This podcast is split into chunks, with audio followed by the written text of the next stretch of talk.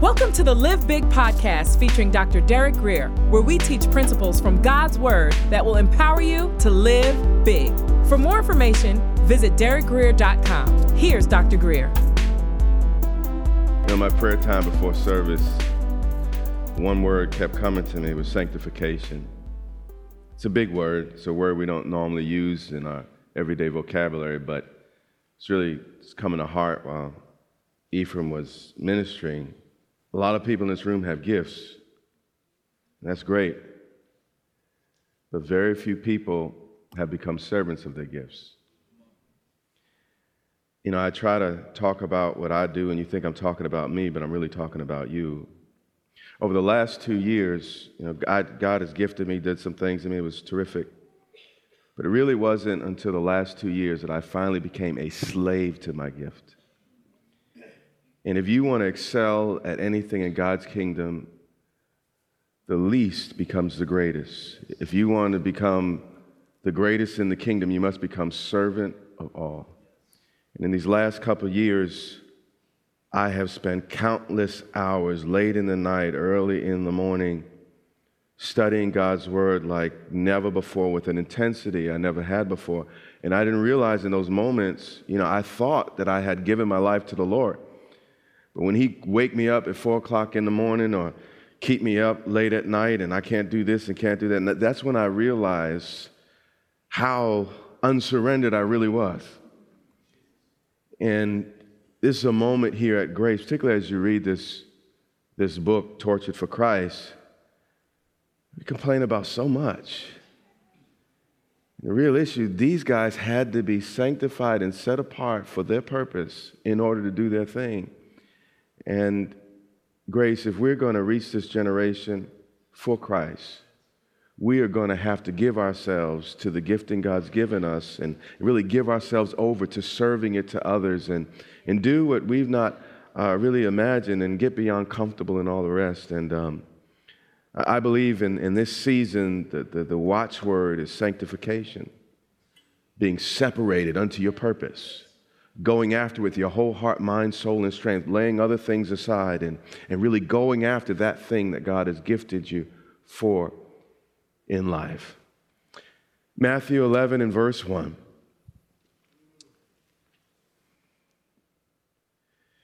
When Jesus had finished instructing His twelve disciples, He went on from there to what? Teach and what? Preach in their cities. We see here that Jesus did two things. What did He do? He teached. I know that's not grammatically correct, but He teached and preached. You'll notice in Scripture that whenever these two terms come together, teaching always, always precedes preaching. Acts five and verse forty-two. We're going to see the same thing with the disciples. And every day in the temple and from house to house, they did not what? Cease teaching and what? Preaching that the Christ is Jesus. The disciples were great preachers, but they were first teachers.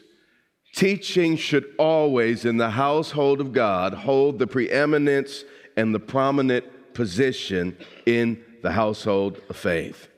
The word here for teaching is the term didaskō, where we get our word didactic from, and it simply means to inform or to demonstrate. Next, we're going to look at the two words in the Scriptures that are typically translated uh, preaching. Again, didaskō for teaching, but two terms for preaching. The first one is kērussō. It simply means to proclaim. But the second word is where we get our term evangelism. It's euangelizō, which means to announce good news. Now, kērussō focuses on the matter or the proclamation of the thing, but uh, E- euangelizō focuses on the content of the proclamation. So both cover the same thing. It's just one is a little more in depth. Let's go to Acts fifteen and verse thirty-five, and we're going to see Paul following this same pattern. But Paul and Barnabas remained in Antioch. What were they doing? And what comes first? Teaching and what? Preaching the word of the Lord with many others also. There's a whole lot of folks doing it, but these guys We're kind of leading it up. Now, preaching focuses on what we should believe or what we should do. But teaching focuses on the how and the why. Preaching is the what.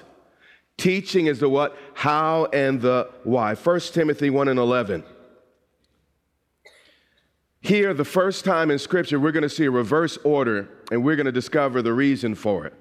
Paul's about to share his personal story, and he says this. He says, for which I was appointed, what? A preacher, and it's listed first, an apostle and teacher. In my life, my ministry happened very similarly to, to Apostle Paul. I'm no Apostle Paul, but it's just a very, very similar pattern. Now, when he talked about his calling and how he went into the ministry, he started off first as a preacher and then kind of stepped into his teaching role. For me, I was twenty-two years old, and I had known the Lord for about two years. And during a Monday night prayer meeting in the basement of Rankin Chapel at Howard University, it happened. Everybody was, was sharing, didn't expect this to happen. I was totally shocked by the events of that evening. But our manner was to go around the circle and share what the Lord's placed in your heart that week, and then we go into a time of prayer. But when my turn came up, I opened my mouth and I preached for a whole half hour. It was like a fire hydrant. I didn't even know how to stop it. It was, it was, just, it was just coming out and, and coming out. Scriptures I didn't know I knew were just coming out, and there was a loud proclamation of the Word of God. People in the room got really excited, but it scared me to death. I didn't plan on it. I didn't think about it, but it just gushed out like a river. And after this event, I went home shaking. But for the next eighteen months, several hundred students at the university got saved because of this gushing out and this hydrant that was pouring forth out of this, this young guy that had only known the Lord for a little while. And this is how it happened with Paul. Acts nine and verse eighteen.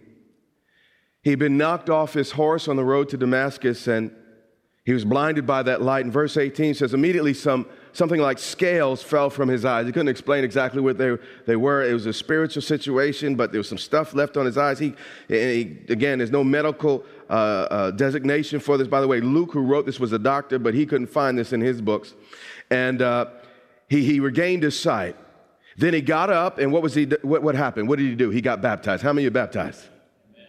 Amen. If you want to be a follower of Christ, you need to take the next step after accepting Jesus Christ as Savior. You need to, to enter into baptism, which is simply a ceremony rec- recognizing that uh, what happened to you is genuine. And it's kind of like a wedding, as I've said in the past. You, you love each other before the wedding, but the, the wedding is the actual public ceremony where you say before all, you know what, uh, you know, we've forsaken all others, you know, you and me, et cetera, et cetera. And the baptism was the same way in the ancient world. And taking food, he was what? Strengthened.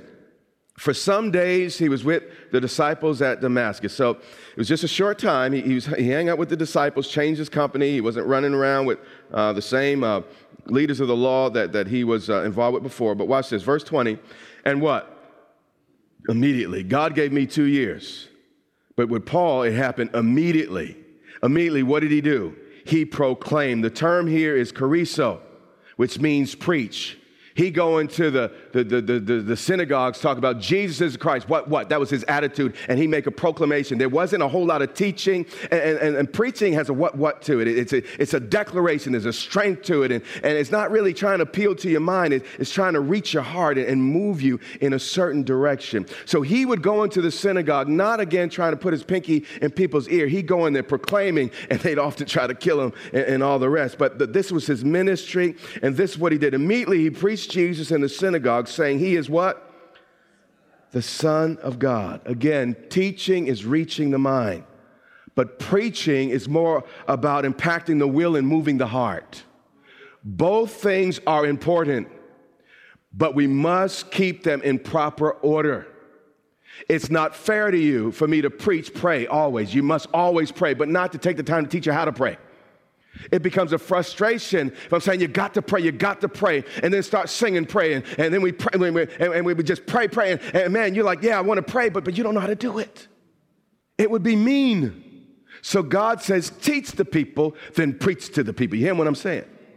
So teaching and preaching are very, very important.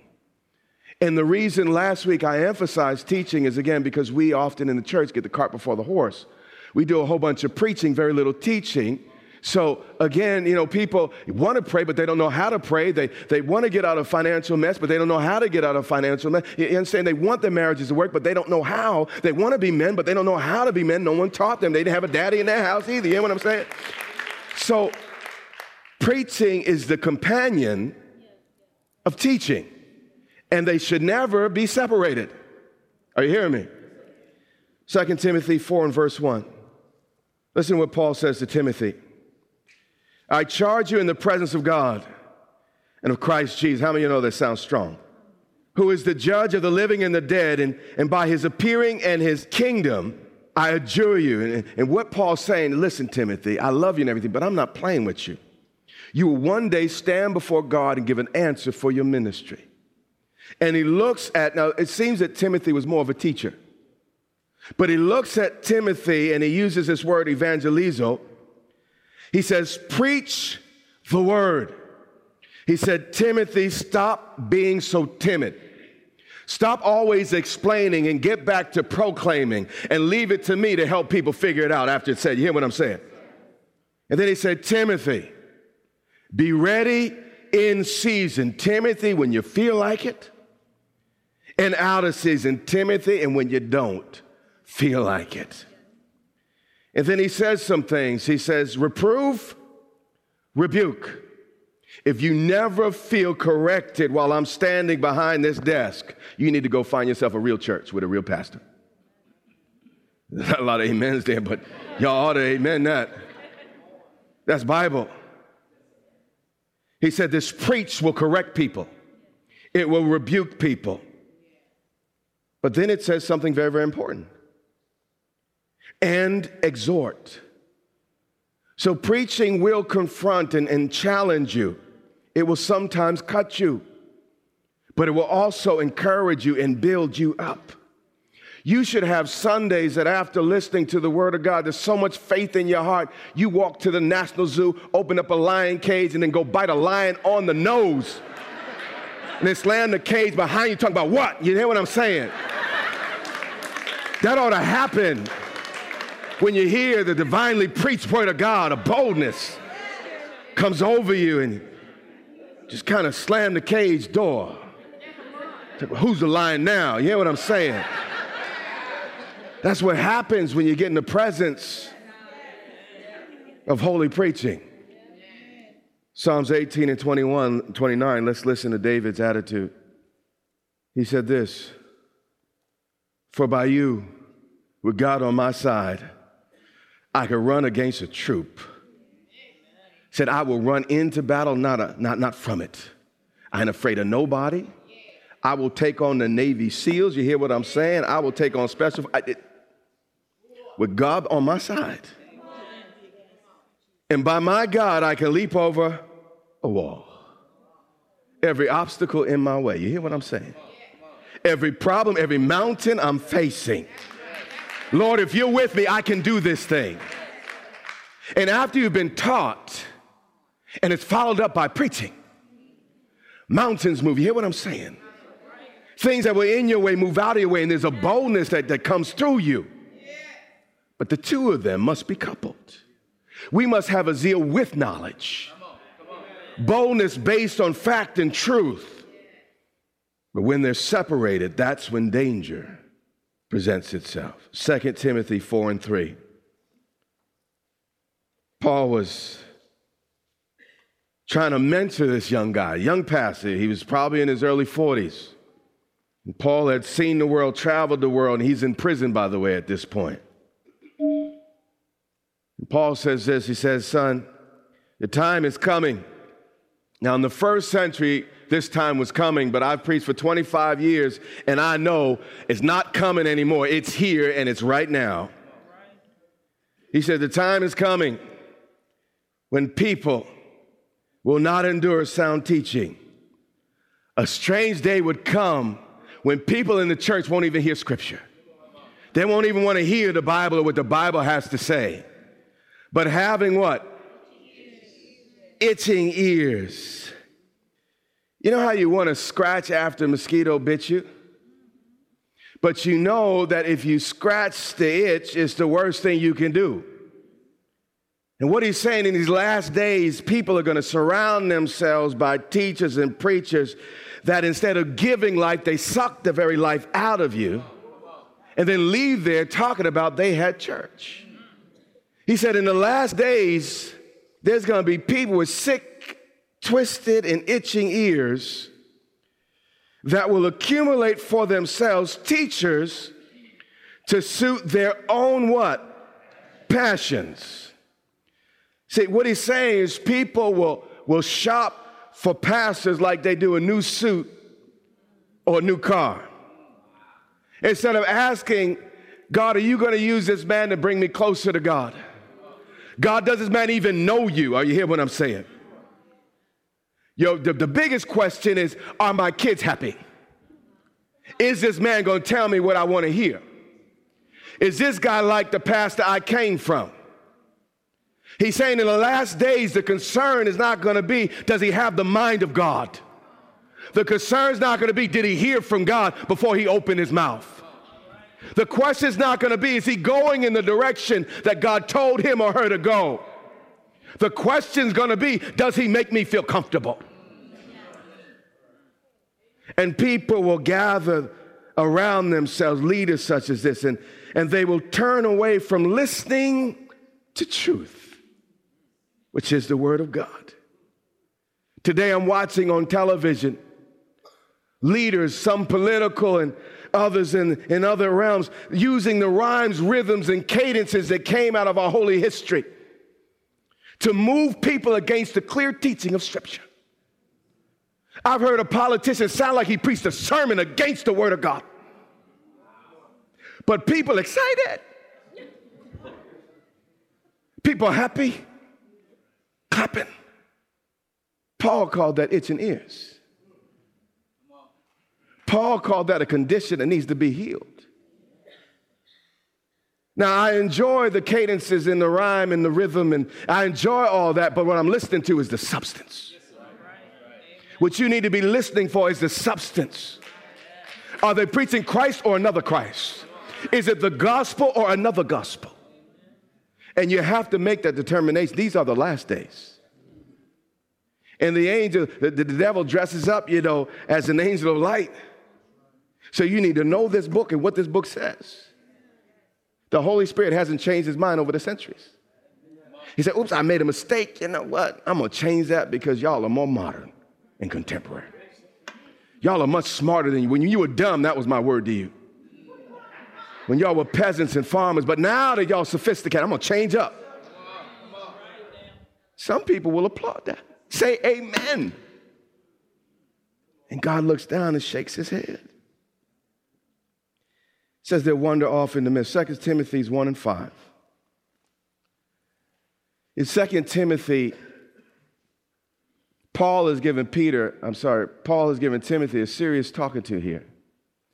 You read First Timothy, his church was growing and expanding. They were talking about different bishops, deacons, and, and you know, if you want to put someone in position, this is what you need to do to qualify them because the church was growing. But something happened between the two books. And what happened was the persecution of Nero, and we'll pick up on that in a minute. He said, Timothy, I'm reminded of your sincere faith. But Timothy, in this hour, sincerity is not enough. You also need to be bold. A faith that dwelt first in your grandmother Lois and, and your mother Eunice, and now I'm sure dwells in you as well. Timothy, you have a legacy of, of, of greatness, man. You, you have a history that a lot of folks don't have, and you need to tap into it. For this reason, though, I remind you to fan into the flame the gift of God. Timothy, I need you to bring some heat. Timothy, you're talking real nice, teaching real nice, but Timothy, you're no longer bringing heat.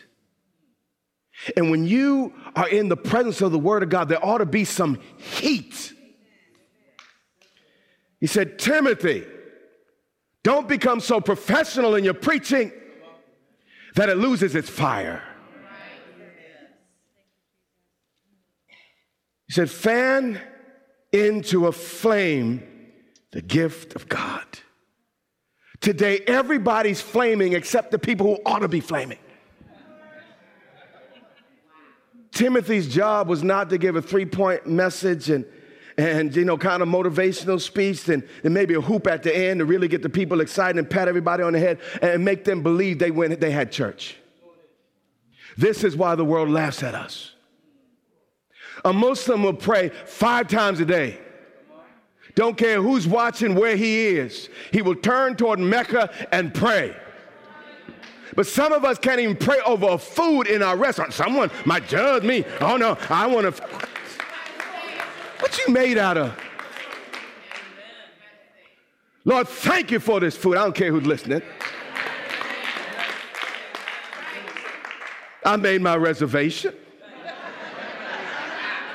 I'll leave a big tip. See, the problem is some of y'all, y'all talk real loud about Jesus, didn't leave no tip. I don't know about you.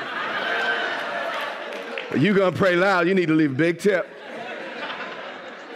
and represent the king right.